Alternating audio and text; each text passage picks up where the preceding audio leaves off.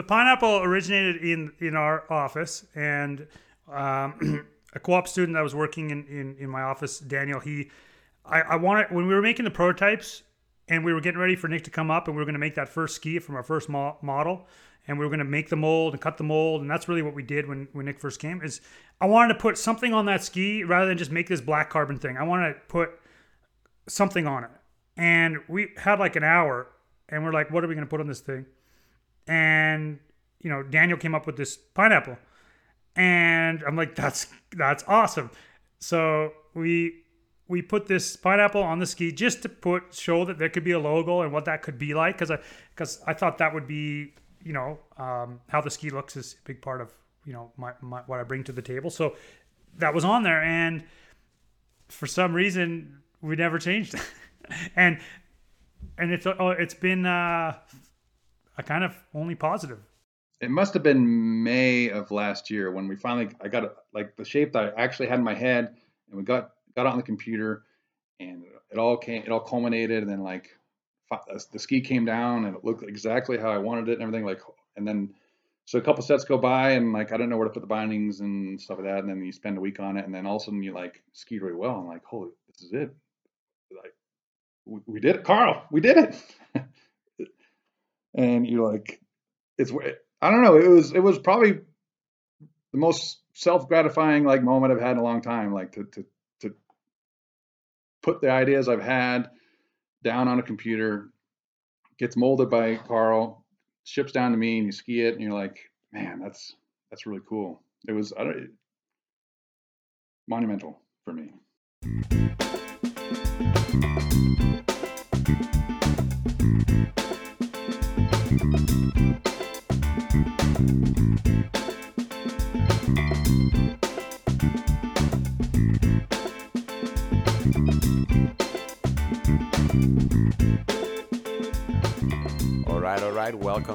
Or welcome to the Waterski Podcast.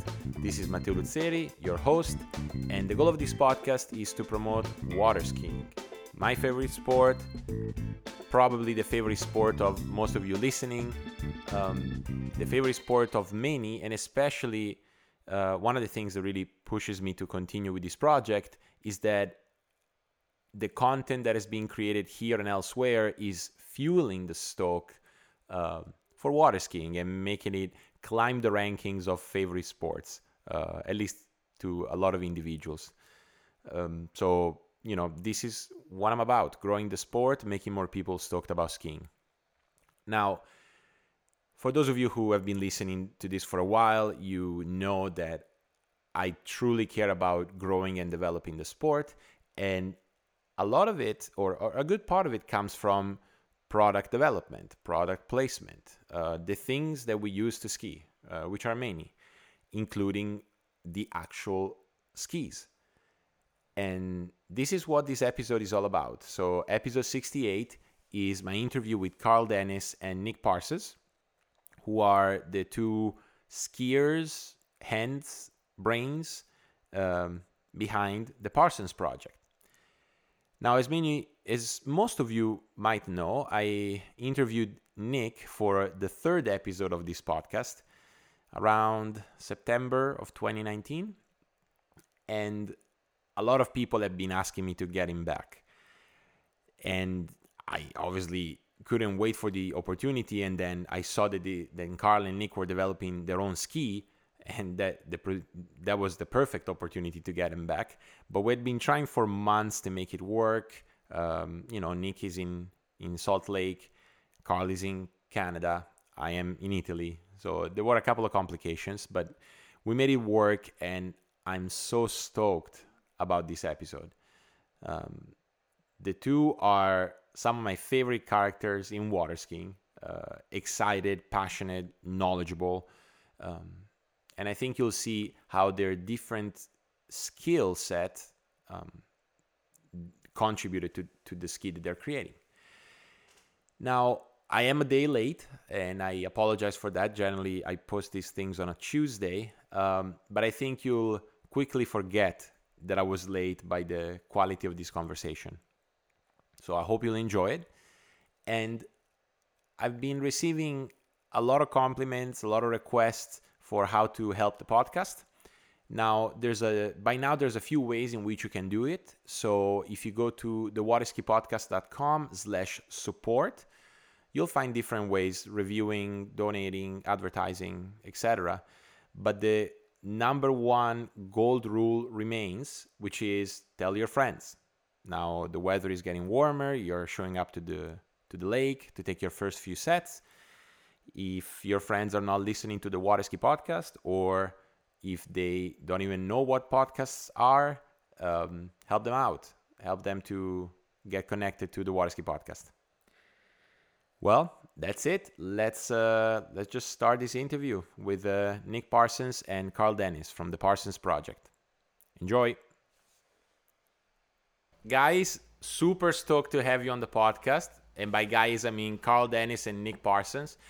We've been trying for months to do this interview. I'm finally glad I got a, a little bit of your time. Um, thank you for being here. Yeah, thanks Uh, for having us. Absolute pleasure. So, look, Carl, we're gonna start with you because obviously Nick I've already interviewed and we know his story to a certain extent. Carl, how did you get into water skiing?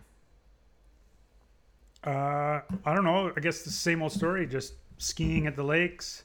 Uh, dad had a boat. Parents had a boat, and got out there. And there was a slalom ski that came with the boat, so I did that. And this is like grade three, grade four kind of thing. And uh, and then around uh, first summer break in college, uh, found out about a ski club in Calgary, and then uh, where I live, and got out there and skied. You know, weekday membership and skied shoot every day and found out about more about the course and that kind of thing and then uh, stuck with that for a couple years uh, maybe a couple years and then took a break life gets going work career and then um, find a little bit of time and you know the ability to get back out there and ski so you know went, went joined the club again and that was around 2006 and kind of stuck with it ever since Yeah, yeah, Yeah. And I remember meeting you, if I'm not mistaken, 2012 in Calgary. Uh, 13, I think. 13. 2013, I think. The pro shootout. Yeah, yeah, yeah, yeah. I think that was the first year.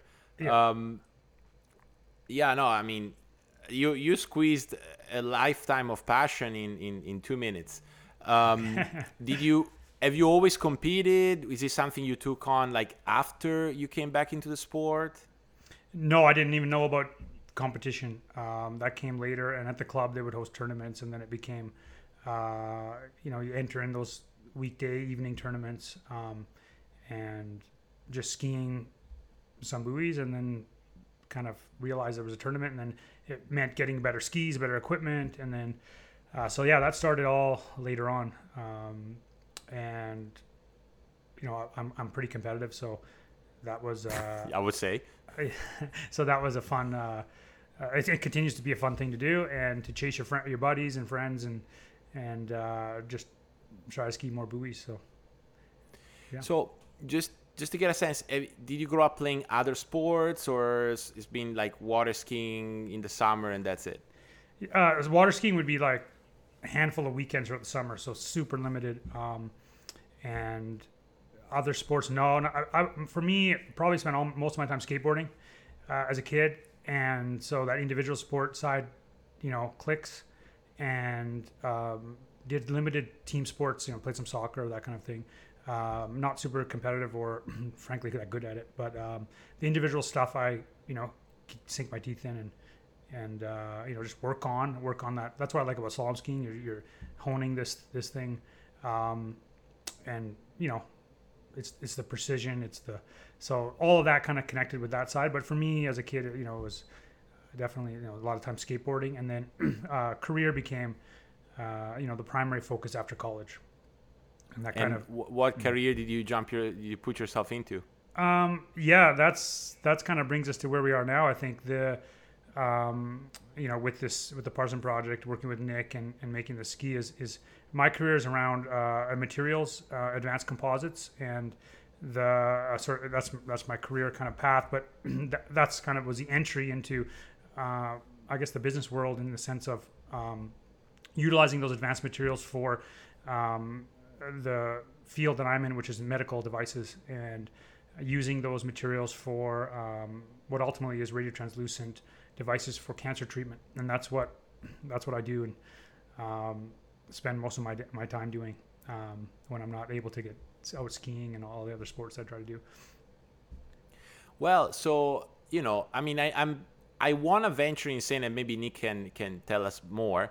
That you you guys sort of met at a tournament, maybe in Calgary even. Uh, but you definitely found someone there who shares a lot of passion about equipment, materials, wanting to understand, you know, physics uh, and skis. So, Nick, how did this whole project of building a ski together came about? Well, I, I want to tell you some.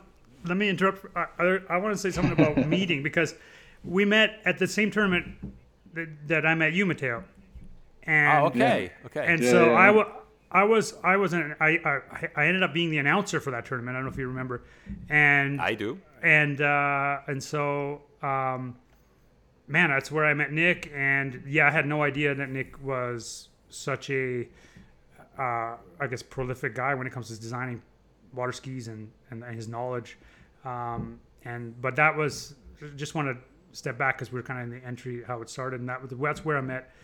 Nick, and that was the premise around that tournament. And you know, I was there in that capacity, you know, announcing. And then we had a, I don't know, it was just a really good vibe at the end of that tournament. We were we had some beers going, and you know, everyone was hanging out, and so that was like that that that connection, um, right there. So then then we get into I know you know that's next the next thing What is it?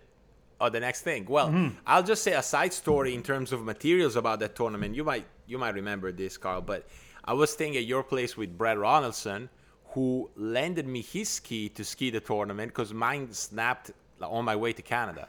Oh, really? So, and That's right. Yeah, and so I actually did, and I skied pretty well at that tournament. I think I got fifth um, on Brad's ski, you know, which I had to get used to in like three or four sets before the tournament.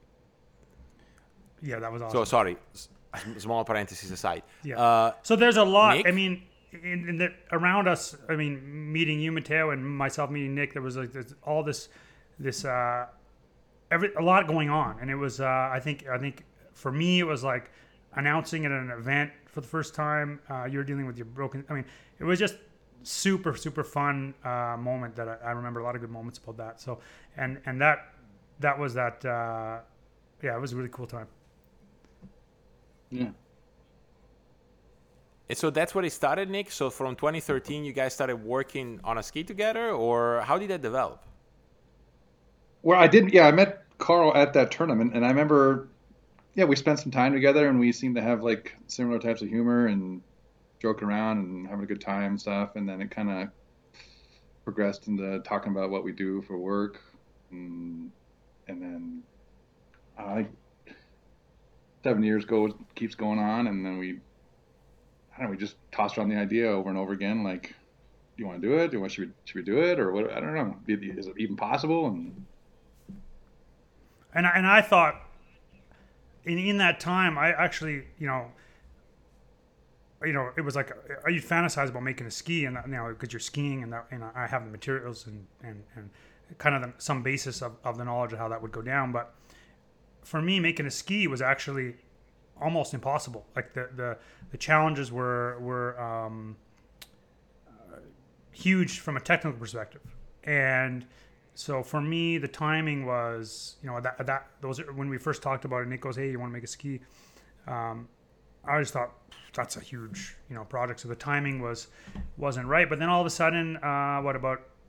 Well, if we fast forward about a year and a half ago or so, yeah, yeah. um, I I'm listening to your podcast, Matteo, and I'm listening to Nick's That's uh, right. That's right. interview, and I'm going, forgot. I forgot to thank you for that, Matteo. Yeah, that was a big. Uh, that right, reconnected us. I forgot all about that. so I, So I'm started from that interview. From well, that that's what interview, that's yeah. what that's what triggered me. I was like, oh man, you know, I knew Nick was keen to make to make a project to like do it do a ski, but I I re- realized through that interview, I think that there was a, so much knowledge and so much um, potential you know that I didn't we didn't we never talked about you know how a ski we made or what. I just I just felt like there was a you know the time it, time for me to be able to do it and have the time and the bandwidth to do it. And then the um, just that reminder that hey Nick's there and and, and has the uh, the passion and and and all those missing pieces that sure I can technically make get it done but the, the connecting those dots is, is critical. And, and um, that for me was it. I was like I'm gonna I, I was on a road trip. I'm, I'm calling Nick. I'm gonna see what what's up. Tell him that I, I'd probably be up for the challenge. Yeah, no, I mean, uh, you strike me as someone who's easily up for challenges. At least, you know, a few times I've met you, challenges were plentiful. Um, now, Nick, you have been interested about skis since who knows how long? Probably since the beginning, right? Yeah. And yet, and yet you you never had a chance to quite go solo, right? Uh, there were always, I'm assuming, other constraints. Yeah, I was Um, always under somebody or whatever, and, and so my ideas were kind of they weren't sidelined, but they, I mean they added to whatever it was. But I, I never got to be. It was never my wheelhouse. So I mean, mm, that was kind of a dream, I guess. You know, like I have these ideas I want to put down and and, and make a ski. It'd be really cool, and it, it was never that never got to happen, but it, it's been happening. So No, This of is- course, of course, yeah. and, he, and he bears your name on the or your last name on it. um, now, what what was it like for you? Because I'm assuming the excitement must have been huge. But did you feel like you were ready? Did you have the whole know-how? Like, what were what was the beginning for you, Nick? Like mentally? Uh, well, so Carl and I kind of reconnected, and we started talking, and like it was, we were, maybe we should, are we going to do this, or let's, let's try it. So we kind of dabbled a little bit, and then through the winter we started even talking more, and like then we really got involved, and like, all right, we're going to spend some time and design the ski on on uh, SolidWorks and, and work on that, and so that took that was difficult. We just did it mostly over FaceTime, and and we it was about a three month process, and and then it's tough. It's tough to do over FaceTime like that how we did it, and then we, we finally figured out a way where we could where I could get my hands on something and like I could make adjustments and tell them how to how to what to alter and stuff, and, and that was that was that then things really started to progress that way. Well, that that's that's a good point because man, we were we we were designing. Um, well, there's a there's a point in time where uh, COVID hadn't happened, so travel was possible, and um, we had been going through initial designs. And Nick's like, I want to come up. I want to come up, get my hands on this thing. I want to, I want to see this. You know, he wanted to come to the office, get to get to our, our you know where we do the manufacturing of all our equipment and everything, and, and get get in there and like kind of like you know get it to happen. And I'm like, just wait. There's nothing here yet. We're, we're just something on the computer. You'll come and there'll be. So I remember kind of holding him back. I'm like, wait, wait, wait, and uh, we're designing and designing, and, and that was one of the challenges to design that shape for us doing medical devices and everything so constrained and has so many constraints and and and uh, geometry wise like so such a different world. The the ski is such a fluid shape and, and such a um, a different thing for us that um, we were we were trying to figure out how the heck to do it while while and and so I had to kind of hold Nick back and while we're building and you know doing all this modeling and failing. We were just failing constantly trying to trying to make a, something that would would uh, be a starting point where we could start to actually create a shape that um, that that would become a ski. So we're pre-molding at this point. We're pre-manufacturing. We're just trying to wrap our heads around how to how to shape and, and make these models because we had, you know, our, our the experience was so different, uh, irrelevant but so different um, in that respect. And how was that for you, Carl? Because you know it was a new experience for for you as well. Because I'm assuming you know you've been in your business for a while. You you know what you're doing. You might make adjustments and, and improvements, but you have a solid start like baseline starting point. Whereas for you now was a com- you might have had the machinery, I guess, but you didn't. You were building something completely new. we had the ability but didn't know what we were getting into. Okay. no idea. Um, I mean, had an idea and definitely knew there was going to be a challenge. But you're right. Like, uh, you know, we started. I started manufacturing medical devices in 2001, and in 2002 formulated a company. And so I had uh, in that field, I know what I'm doing. Um, but in Right. manufacturing a ski, uh, that, that's what is so exciting about it. Is is when you take on a new a new thing like that is all the the unknown. So we're at the point now where we're, we're designing it and making models and, and kind of failing and the, the shapes aren't looking right and learning about what from Nick's perspective what matters in the ski um, and what what points of, of in the design are critical and where we need to have control of. And so it became a, an exercise of at least for me going back and forth learning what what points on the ski are going to be or, or what areas are going to be our driving areas and, and, and so really technically getting a deep dive into how these skis are going to be um, designed so that moving forward because i anticipated these things are going to be changing. So um, i didn't want to we didn't want to create something that was like locked in and we'd be starting over because i imagined the process was going to become fluid and how we're going to do that process that was going to be um, you know ever changing while we're while we're in the development stage. And so the so my point being that nick was you know eager to come down and we weren't we weren't at a point where we you know we could he could add a lot for us uh, being there. And then we made some breakthroughs and that's what nick we were saying um, i think i'll let you take that take take over when we started to make that breakthrough where you started to have a ski that um, or, or models that started to, to, to make sense with what you were thinking i think yeah, yeah, yeah. So when when did that happen? When when Nick, when were you able to grab a piece of carbon surrounding foam and, and touch it? I think I went up in December of 20 was it 20, 2019?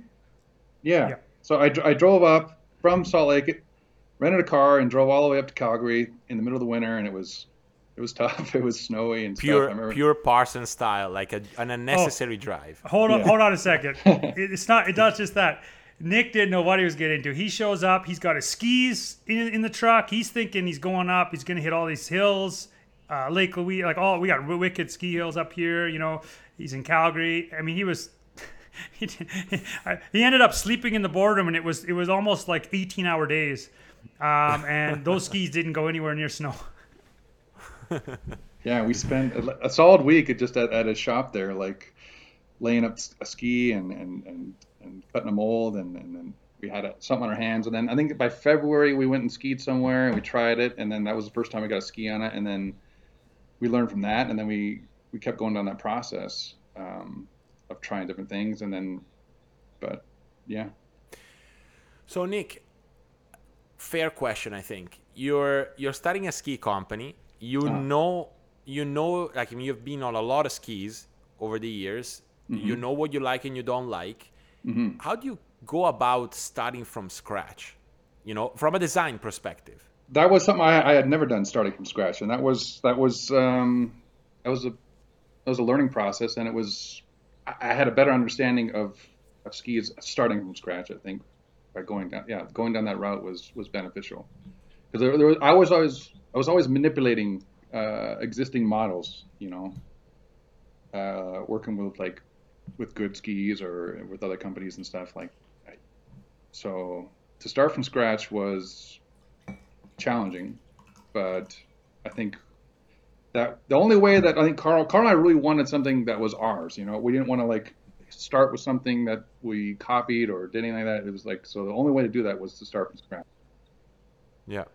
Yeah, no, I, I can see that, but I I bet the you know the the adjustment for you must have been huge. And granted, you said something like you know I learned a lot about skis, which I know is your top priority, Nick. So mm-hmm. kudos for you to go down that path. but I can imagine after you know so many years of like taking something and ah this could be better if we change this one thing right out of i don't know 20 25 uh, now you have to put all the 25 in yourself yeah, there was a lot of uh, variables, but we had to. I mean, you got to prioritize those variables and what do you want, and and eventually you got to pick. All right, there's there's still stuff we don't aren't happy with, or I don't know, but like, and then there's stuff you can change post mold, like I don't know, you can change your rocker or your your flex and stuff to right. kind of to I don't know make those those things that aren't so important to not, yeah. not a big deal anymore. Now, in terms of, and I'll ask to you, Carl, but obviously Nick, jump in whenever you want. Uh, in terms of materials, like were you already aware of what materials you needed, like the production process, or did you have to investigate there a little bit more? That's a really good point. Um, and materials, of course, are so important. we probably are using um, in in in our ski uh, materials that you wouldn't necessarily normally find in water ski uh, in terms of their quality and their uh, um, grade. So because we're we're, we're I'm used to making you know very specific um, medical devices, so strength is a critical and, and a lot of things are, are kind of heightened in, in, in that kind of environment. So we're we're cross we're bringing those materials and, and that that that across into the ski. So our core, the the the way we process it, I think is probably a little bit unique, um, and the materials themselves. We have we have a really, I mean, we benefit greatly by the manufacturing equipment that we are able to use. Uh, and so I think we we have some processes and methods that would be more more akin to, you know, what you do in a, you know, fighter cra- aircraft or something, aerospace than uh, water than than water sports. So, or, or or in sporting goods like a water ski. So, the process and the material lends itself to a high degree of accuracy um, in our process, and um, I can tell you even now we're we're developing some some checking and testing. Uh, kind of scanning of, of, of the equipment of the ski so that we can learn more about how it reacts through the molding process. So, so just new exciting new things that we're so many new stuff that we're, we're trying to do to, to build on the materials and the the um, process that we're doing to make that ski. So that, so at the same time that um, you know we never made a ski before, we also didn't have any predetermined ideas about how they're supposed to be made.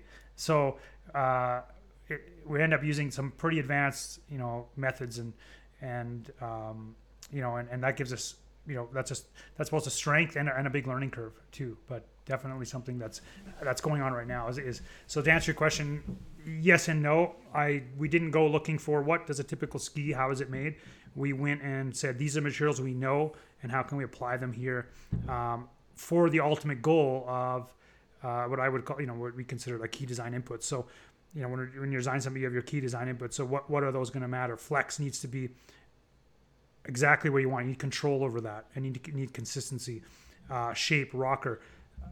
Um, that that all has to be uh, you know part of your quality system and, and high highly controlled. and for me, that's my goal is to whatever we put uh, you know Nick's name on is going to be made well because that's my part of it is making sure it's made uh, uh, well. So um, that's kind of the, the, the the other part of it that I'm I'm working on. So that that's how the materials you know play into that, and, and Nice. the materials we're choosing. Yeah.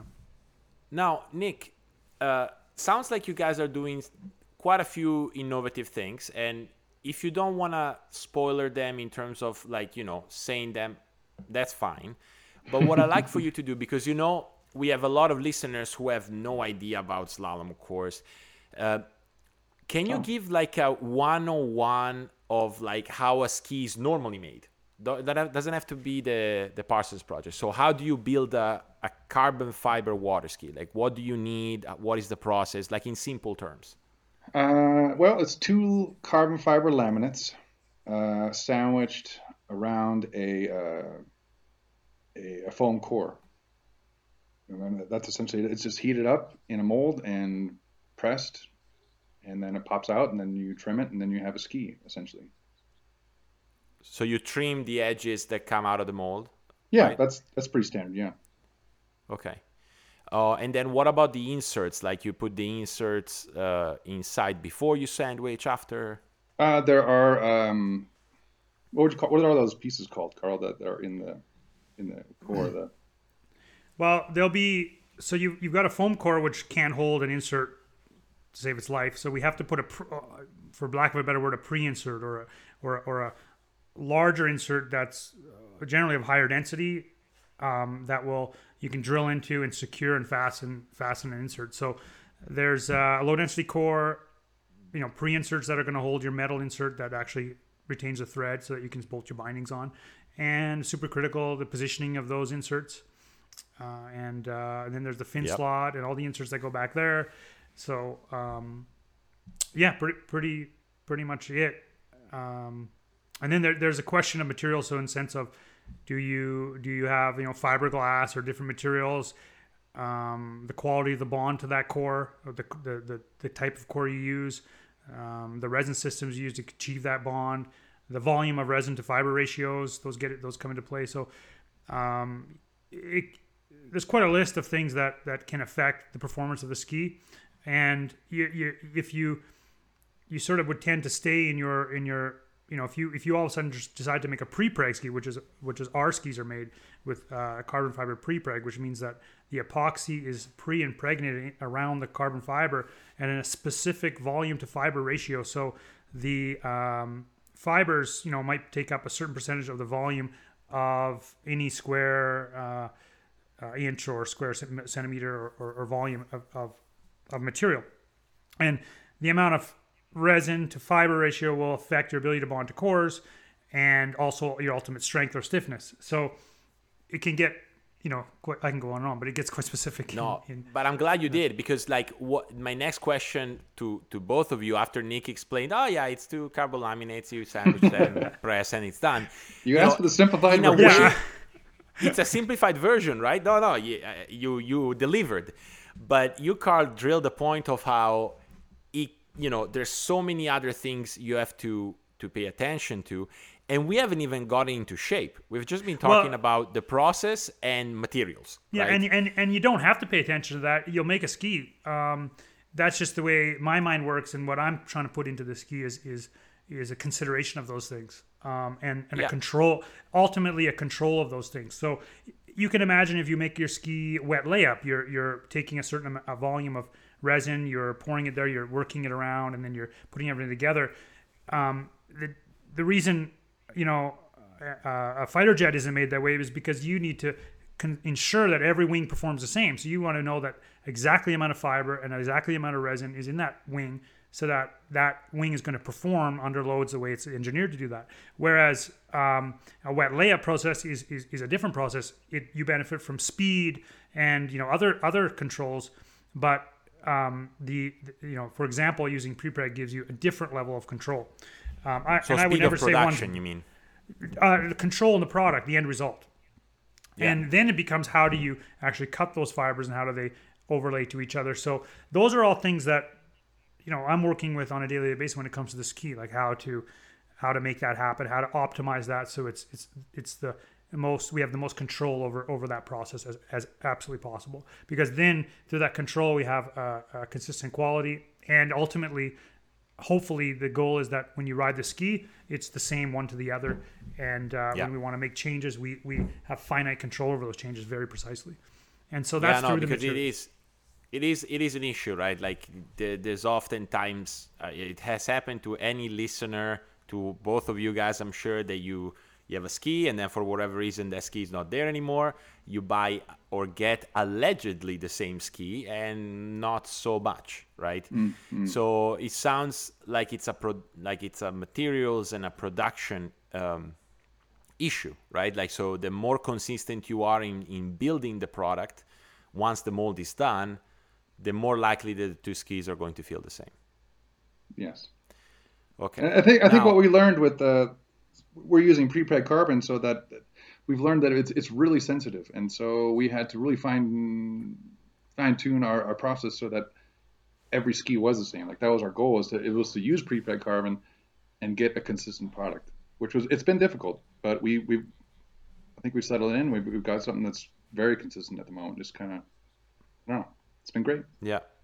Now, going continuing with our skis 101 nick because i eventually i want to ask you about your ski. So I, I, think the more we educate the listeners about what's about a slalom ski that it makes it so complicated uh, the better. So we talked about materials we talked about production. What about shape? What are the variables there? What are the things that make a ski different from another? Um well let's see what makes it different than another well, I mean, it's not like a surfboard or whatever. Like every part of that ski, you know, has water contacting it and pushing it and having different influences on the skier. So, and water's so dense that at that speed, I mean, it has huge impacts. So, I mean, you could modify like the tail of the ski a little bit, and you'll, I mean, so. So tail shape. I mean, yeah, there's, there's wide spot. There is like uh, the lines running underneath your like front foot area, like how parallel they are there, and then like kind of your, your tail shape. Like those are kind of the three kind of main things I focus on a lot. Okay. Um, and how your This nose rocker. in your nose, how your nose tapers, and yeah, and then I've I've I've learned a lot through this process with Carl is that rocker might be the biggest might be the biggest component to a ski. I I, I think like before I was always manipulating skis that were already existed, so the rocker was kind of our set, or you know there is minor adjustments to their rocker, but to start from scratch and then pick our own rocker line and then modify that each time. I, rocker is probably the my my biggest uh, concern. Yeah. Yeah, so rocker essentially being like the curvature of the ski. If you were to look at it from the side, like how you know the curve of the ski in that sense. Yeah, the the, the way it bananas you can call it or, or something like that. Right, right. Yeah, there's stages. Uh, a lot- lot- some people have flat spots. Some people have multiple stages where it rocks up, rocks. You know, just Okay. it, it can get Okay, complicated real I quick. No, and that's kind of what I want to get across this episode with for those who are not very familiar with with how skis are made or, or designed. Like you know, you go to the pro shop, you you get a ski and you ski, but there's a lot behind uh, and a lot of variables that go into making a, a high level slalom ski. You know. Yeah, now what because I, I guess what i'm curious like you, did you find out about rocker being a crucial one as you were already you know with your hands in the jar or did you know beforehand that you wanted to explore that variable Well, I definitely wanted to explore it. Like, and I knew how how it wasn't like I didn't know that it was important. I always knew it was important. But when you have your own rocker line and you for the shape that you created, and then you you try and match those two together, that it gets a little tricky that way. Because once you cut your mold, then you can, all you have to do then your variables are to, to to do the flex of the rocker, and so that's so you kind of match that to that shape, which takes time, you know, and trial and error. takes takes lots lots of cutting of lots of different molds. right right did you say with your hand on, on, on on your bank account when you said that or Like I said when we started, I knew it was a it was a project, a challenge. right Yeah. Right, right. So, w- sorry, simple question, Carl. What made you continue? Like, is did it become some sort of like passion, or did you want to help out Nick? Because you know Oh, it can I- get pricey pretty quickly. Um, you know, cost is all is absolutely a factor, but more important cost is, is passion. And we, I, we, Nick and I both started this project, you know, with so much passion and and uh, um, you know, and that's where that's where the competitive side comes in. Like, we're not going to lose. Like, we're going to figure this out. Um, and man, there there were there were some dark times, and it's like, damn, this thing's like, what do we do? And I I, I remember I just pick up the phone. I go, Nick, don't worry, we're we're we're we're, we're still in it. You know, you know, um, you know, just just because we just threw away a big big slab of material, like we just you know just I got this pile of garbage over here that's just you know. Um, we're, we're, we're, we're, we're gonna hang in there, you know. Don't worry. I definitely felt, I, and I, I don't know. Maybe I, I'll speak for Nick, but he felt like, well, geez, I'm asking a lot. Like, and I didn't want Nick to hold back ever. Uh, I didn't want him to go to hold back and go, well, you know, this needs to change, but have, be inhibited by the fact that maybe that means we throw another mold out, we throw another three and a half weeks of work away. Um, and when I say we, I have a whole team that's working on this. Uh, you know, evenings, weekends. Uh, big shout out to uh, to Jade at, at, at, the office who's doing a lot of the design work. Um, early on, I had an intern, Daniel. He was, oh man, I mean, he was there th- that week. Nick came and we spent, you know, day and night. I mean, he was hanging in there. So there, it's it's it's not me doing that work. So, um, but I can tell you that that uh, it Nick has like a certain um, you know style and and and and he would be there and he'd be on the FaceTime and they'd see him there talking about the ski and I mean we would spend I mean countless hours. But the the point being that I didn't want to inhibit him to to go well as if to say don't hold back your what you want to do next or what you think would make the ski work because of something that just not in your control or mistakes that we might make. Because sometimes we'd be trying to make what he wanted and completely fail because we completely our fault, and that happened. I would say more often than not. Um, but then when we did get it right and, and and you know he's aware of all the work that put in, I didn't want to ever inhibit the process. So and that that's true to you know to this to this to this day that we're um, if there if there's an improvement or something that needs to happen, then then we we get after it. So that, that I think that's really important to to in our process is that I didn't hold any um, you know limitations on the shape or what could be done. Uh, and uh, so if there was a really challenging radius or something that was a manufacturing challenge, we figured that out rather than impose some kind of uh, you know yeah you know rather than saying like this is how we can do it. This is your your boundary nick. Like you figure it out within this. It, was it needed like, to be uncompromised. That yeah. that's the way i think about it yeah. Yeah which you know uh for those that have listened to nick's episode and and just knowing nick i think he was he was ready for that you know? Uh ready to just try whatever the hell he had on his mind.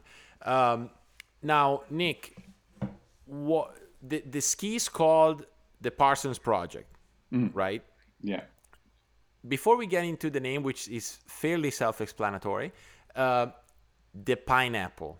Where the hell did the pineapple come from? Why does because your skis come with a pineapple chucked on it? You know that's the only graphical, yeah, like you know, flavor to to the ski.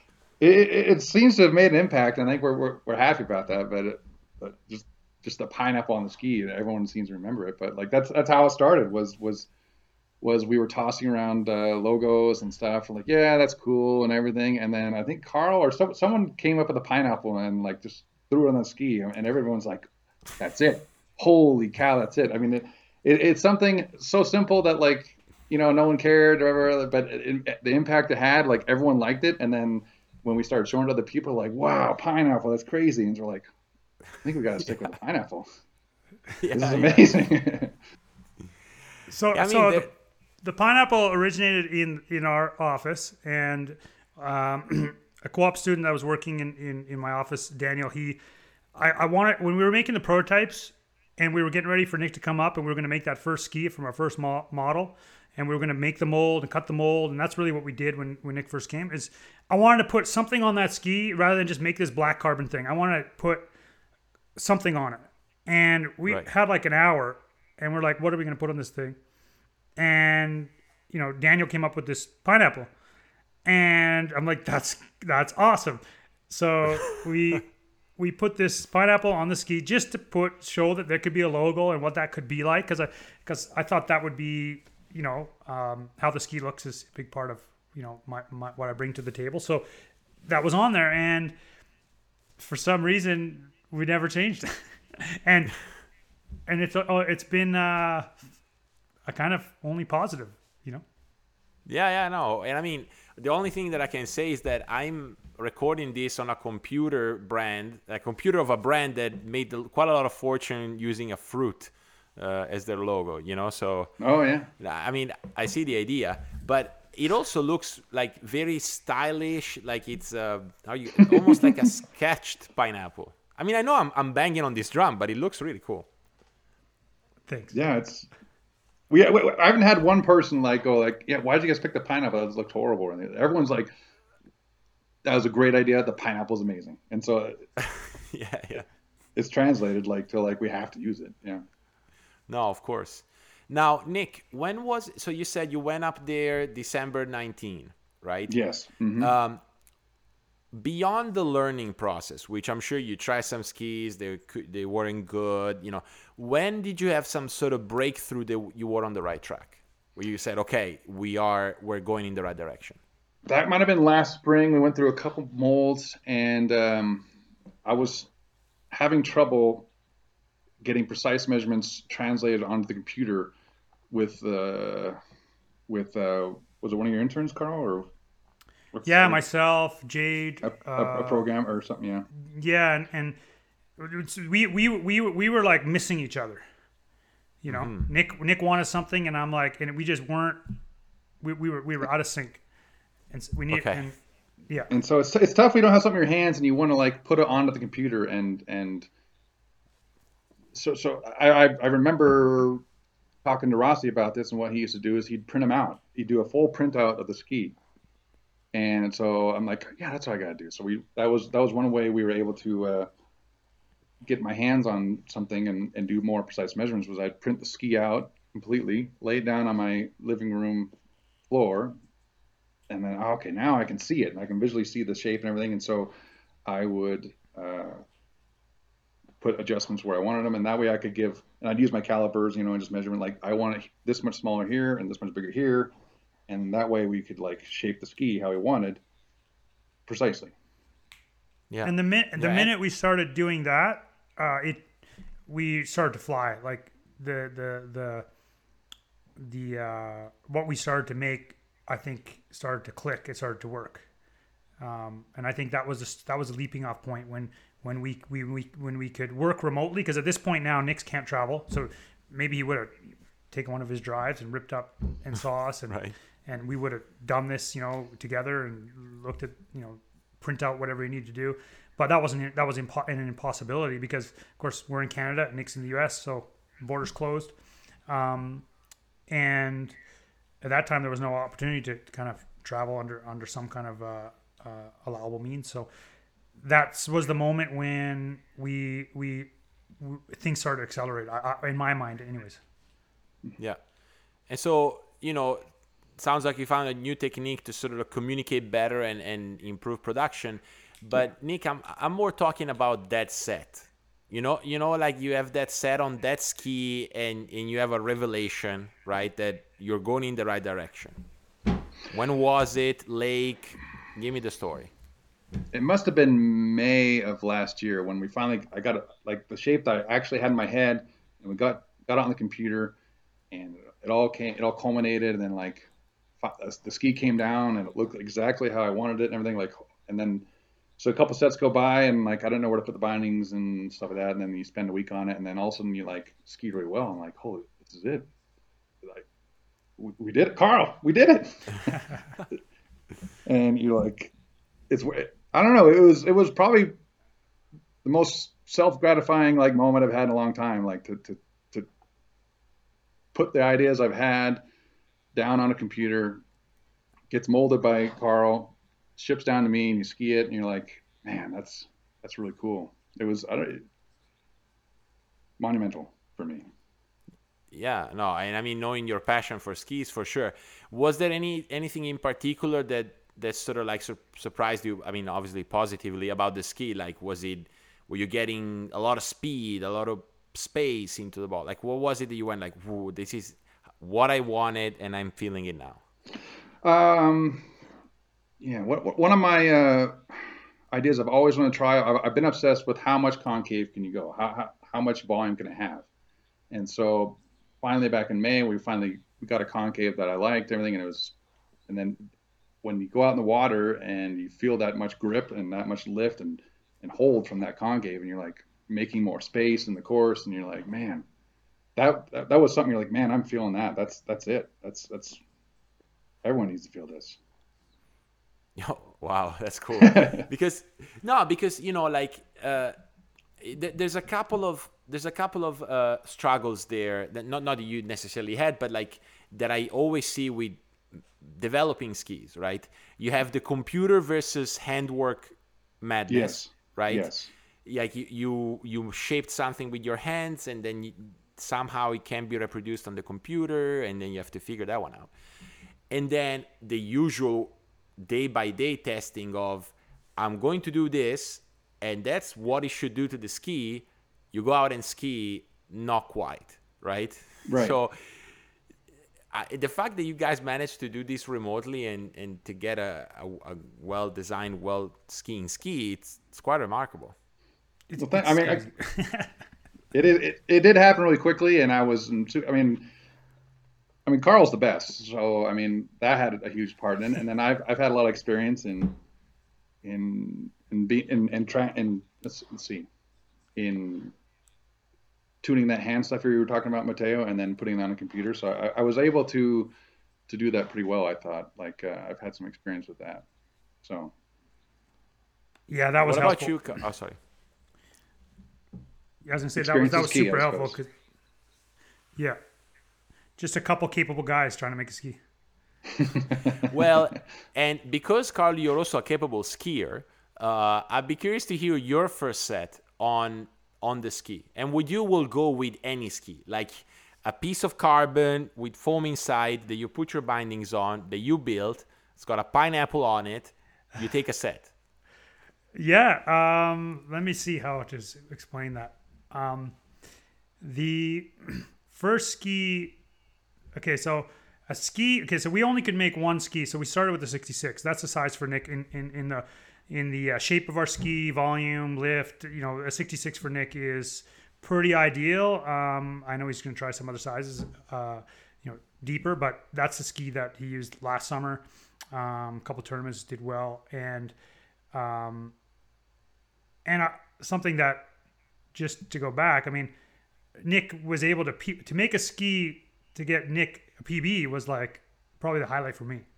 Um, right. And that that was like I was like, man, what, what would imagine Imagine, imagine a guy skied as much as Nick to PB. I mean, it's hard enough for me to PB, and I got a lot more runway. so uh, that was like a that was like a key moment. But to go back to that same point, that same size of ski that Nick's skiing so well on, I get on it, and I'm what 30 pounds lighter or something. Um, and for me, the ski was like awesome, but it was like not the right size. So I was like, um, okay, we're making smaller skis. Um, and so we did that. And then, so I, I kind of had, I, for me, I was struggling on the wrong size ski and then got the right, later got the right size and it was like happening. However, that being said, still running some decent buoys, you know. Um, for me, running 35s on a, on a, on a ski, it was, wasn't, it, it had, a, you could feel great, great things in there. And uh, um, it really took off once I got the smaller ski. So I don't know if that answers your question, but it was, it wasn't as simple as like, oh man, I can ski this thing. Um, I had to uh, we had to do some more work for me, and, and uh, so so that was cool. And Nick's been really good about making sure the ski was going to work for me too. No, and, and it does answer the question partially, but I'm more interested in, in the simple things like you're walking. I'm assuming was it a Predator you got your first set on the ski? No, I was it was at my lake. Okay, so your lake yeah. even better. Yeah, yeah. You you're holding uh, your ski that you built, and you're putting on the dock like you know, you know what I'm talking about. Like th- this has got to be a completely different experience. Yeah, it, it's surreal. I mean, you, you you built this thing, and and you go back a year before, and you thought building a ski was almost impossible. So, um, it's hard to process all that. You like you made this thing, and I always, I know I'd, I'd say this. I'm like I made this. Like I can't believe it. you know, uh, it's because you know slalom skis are you know there's a handful of slalom ski companies. They're they're a thing you buy. I, you just there was a disconnect, and all of a sudden, uh, I was able to build it, but the shape and how I mean, it was such, it was there's so much. It's it's it seems quick, but it, was a year to get that point. You know, near near a year to get that under my feet. So uh, there was so much um, behind it that it, it, didn't just happen. You know, like like that. So for me, I'd been around, I'd seen it. So it what, but after the set, you're like, you're holding this thing. It's you know you're, you're in the bow, it's dripping, and you're like, I made that. So I don't know that. I still can't put it all into words. yeah, no, weird. I mean, I, I, can imagine. I don't think I'd be able to put it into words if I skied on a ski that I built. Uh, and and obviously with the whole, as you said, like up until a year prior, you thought it was impossible to build a slalom ski, right? And then and then you were skiing on a ski that you built. Mm-hmm. Yeah. Uh, now, Nick, I'm going to ask this question to you first. What do you envision this Parsons project to be? Right? So you now have a ski, you have two or three sizes, you're selling it, people are starting to ski on it. Where do you see this going? I don't think we have an end goal at the moment, but we it's more about enjoyment right now. Like it's for us and and we are selling skis and it's seeing people happy on it and stuff. And so I mean, we're, we're, venturing out. We're we're putting people on skis, and they seem to like it, and we're selling some, and that's that's kind of where we're at at the moment. Um, I don't think we have anything set in place. Uh, so, I mean, that's kind of we. I mean, we we want to uh, fund the project, I guess, and keep that going. That's that's kind of our goal, and yeah. Okay. No, Carl. Carl. For me, uh, yeah. man, I would love to make a ski that skied the most buoys ever. that would Right. be if I put if I put something out there in in in in in, in the future, that would be it. To uh, um, you know, for us to make a ski that you know could be uh, you know a record ski, that would be amazing. I mean that that's the ultimate goal, but th- that may or may not ever happen. But that's like that's like the fantasy, and then beyond uh, other than that, uh, to Nick's point, to see people run buoys on their ski because I mean we made we've made a very tournament capable ski. I mean that's that's I think our goal. Um, something that that can give you a different feeling in the course if you're looking for something else. Um, it- it's different and unique, and in in that sense, I think. And so if people are getting um, more buoys, that would make me really happy, and more access to slalom skiing, getting out there and with with with a ski in tow changes the experience of the lake. It has for me um, and you know you're bringing you're bringing something to the table um, that you hope can really help people you know with their with their goal to get to get more buoys or, or just to have more fun. Um, maybe that maybe make their their fun pass funner that kind of thing. So that that's what Yeah. for me I want to see that. I want to be, be part of that. Um, and and uh, you know have have uh, done our best you know in terms of making this Because now the, the reason why I asked this question is that you know I kind of knew where Nick was gonna go. Um, I didn't know about you, Carl, but I guess the the the and I love it. I, I love every single word you said. Um, thanks I guess there's a, you know, sometimes, and I'm, I think Nick can testify to this. Like you can be interested in skis, in making skis, to make sure that um, other people have good sets on them and they run buoys and they're and they're happy, right? Um, or you can build a ski in that pursuit of that ski, right? And a pursuit that Nick has been after for for a long time Yes. and, and not necessarily That- those that's two a part things of can what- go hand in hand, right?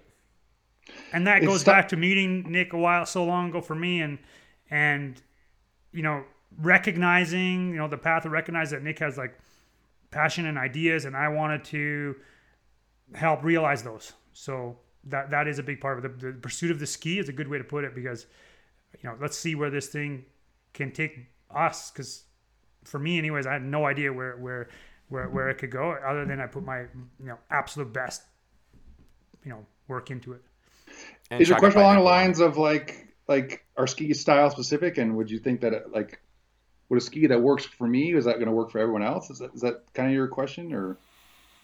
Mm, kind of you know like yeah in a sense so you could continue changing the shape and continue to work at testing and, and creating a ski for the purpose of continuing to build the best ski you can ever build but that doesn't necessarily mean that it will work for the, the bottom of the pyramid right Right. and so your interest could also be building skis for the bottom of the pyramid. And sometimes those two interests are very different, right? Very, because you know, one thing one thing is to run 41 at 36, another thing is to start cutting the line. Um, so I- was just curious to see how you guys are managing the two because obviously if you want to sell skis, you have to you're gonna have to worry about the bottom of the line. You know, there's only 10 people that run 41. I think I- I- 41. I've learned that I've, I can ski on a lot of different skis, a lot of different shapes, and I can make it work, whatever how it is. But I, um, but ultimately, you're right. You need to make everyone happy, and I think Car- Carl and I talked quite a bit about this. Was uh, Nick, if the ski is working great for you, is it is it gonna you know trickle down the pyramid? And from my experience, it always has. Like every company I have is always designing t- to to run the most amount of buoys for that the top tier skier, you know, and that usually that, that that does trickle down usually. So Interesting. I, I've never been with a company like we need to design the ski for summer's run 28 miles an hour 28. Like usually that's not the way it goes. It's it's, it's the opposite. Because if you can if you can extrapolate from 36 miles an hour 41 off, it's it's such a fine window that like you can fine tune that ski so much, and then you can kind of bring it down to slower speeds and everything, and it, it, it usually translates easily. Interestingly, Bet- better than the other way around. Yeah, yeah, no, that that I would say. But if I understand it correctly, like the minor changes you have to do to make the ski performing better, to perform better at like 41, 36 miles per hour, eventually once you figure those out, to make it let's say more 22 off friendly, it's not that big of a deal. It's yeah, exactly. That's Okay. you can detune it, whatever. it is. It's, it's it's it's a lot easier to detune a ski than it is to go the opposite way and tune a ski up for 41. Mhm. That's how that's how I've always been taught and viewed, and that seems to be the the commonplace view for uh, most ski designers. And Carl, has that been the response from the other skiers? Because I mean, I'm sure that after you guys had those revelations, you started making people try this thing, right? Well, we had this this pandemic, so there's a limited uh, has really created a big handicap on, on that on what would normally I think happen. Uh, last year I wasn't even um, I didn't even get down to the, my, my my normal ski club um, here in Calgary. So th- that that that has changed our game, and things seem to be getting normalized now. And we're really looking forward to this summer and uh, and getting a lot more experience in, in that regard. Yeah. But those that have tried it, I mean, I've seen images of other people skiing on on your ski. Like, what has been the response? Like, what are they liking? Yeah, I think it's different, and everyone that I ski is like, wow, that's different, and they're like, I want, they want to get more time with it, and usually we're there for a day, or here's the ski, and then it's kind of so at least that's been my my experience. And again, I haven't been able to be at my home clubs, like just spending time here, use the ski, like everyone's skiing. Well, I'm going like right now. We're still lakes are frozen, foot ice. So uh, where I am is just such a short season too. So I'm I'm not the best. Uh, uh, you know, I got to answer that. I haven't had I have I haven't had the normal access I would have, but everyone who's who's tried it has like their eyes are like, whoa, that's a different thing, and I want to get more time on that ski. You know, yeah, And we just started selling skis in October, like of of last Okay. year. So yeah, we're expecting through the spring and stuff like that. People try it and see how that goes. Sweet, sweet. Well, Yeah. guys, I'm I'm stoked. I finally got to do this. I've been dying since I saw a pineapple chugged on a ski with Nick's name on it. I've been wanting to do this interview. So you know, like, thank you so much for your time. Where can people find the ski? Like, or, or can can it be ordered? Like, how does it work? Through uh, tppskis.com, that's pretty much what we've been doing all ourselves. And yeah, Yeah, ever in we have, Utah, uh, obviously. You can- oh, sorry, we have an Instagram account where we put our posts and pictures of what we're up to, and then yeah, the website. Instagram and website. Perfect. Yeah. Yeah, I'll, we're- I'll put them down. Well, thanks a lot for doing this. Uh, I mean, hopefully things improve and I manage to see both of you at some point this summer. Yeah, I'll be over for your tournament in Italy, that's for sure, this year. Carl, come, come here, Yeah, man. yeah Carl, come. All right, Carl's coming. He's coming. Okay, good. I would love I'm to go. Yeah, it's not the, the type of commitment that I would expect from you, but hopefully we'll get to convince you in a couple of months. Well, I was just thinking about that time you got me to stand on a table in a restaurant pointing out this, where you are in Italy. Do you remember that? Yeah, I do. I do. I do. okay, All right. Well, guys, thanks again. Thanks, guys. That was fun. Yep. gents, thanks. We have to clap too. Wha- Well, no, no, I'm clapping to say this is a freaking cool episode. I'm so stoked. All right. This was really good. Really?